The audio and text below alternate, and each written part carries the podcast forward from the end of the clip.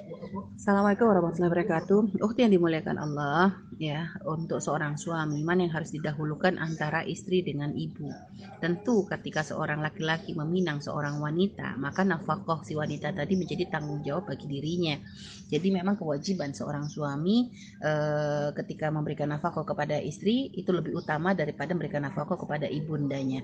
Akan tetapi seorang istri yang baik tentu tidak akan pernah menghalangi suaminya untuk memberikan nafkah kepada ibunda jika memang ternyata punya punya kemampuan karena memang ya prioritas karena istri ini kan sudah diambil dari orang tuanya ibarat memang menjadi dalam syariat tanggung jawab suami ini menjadi beban tanggung jawab uh, tanggung jawab bagi suami untuk memberikan nafkah, memberikan perhatian, uh, menjamin kesehatan dan sebagainya.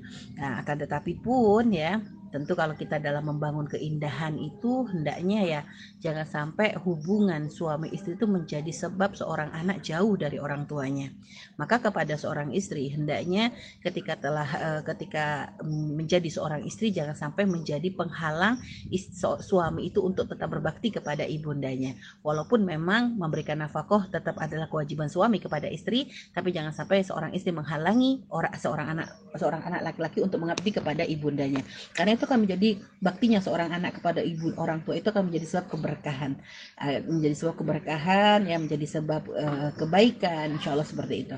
Jadi uh, kalau tapi kalau ternyata ya kalau ternyata misalnya ya sama-sama membutuhkan ya sama-sama membutuhkan maka ya tetap memang prioritas adalah ya secara syariat adalah keberikan kepada istri.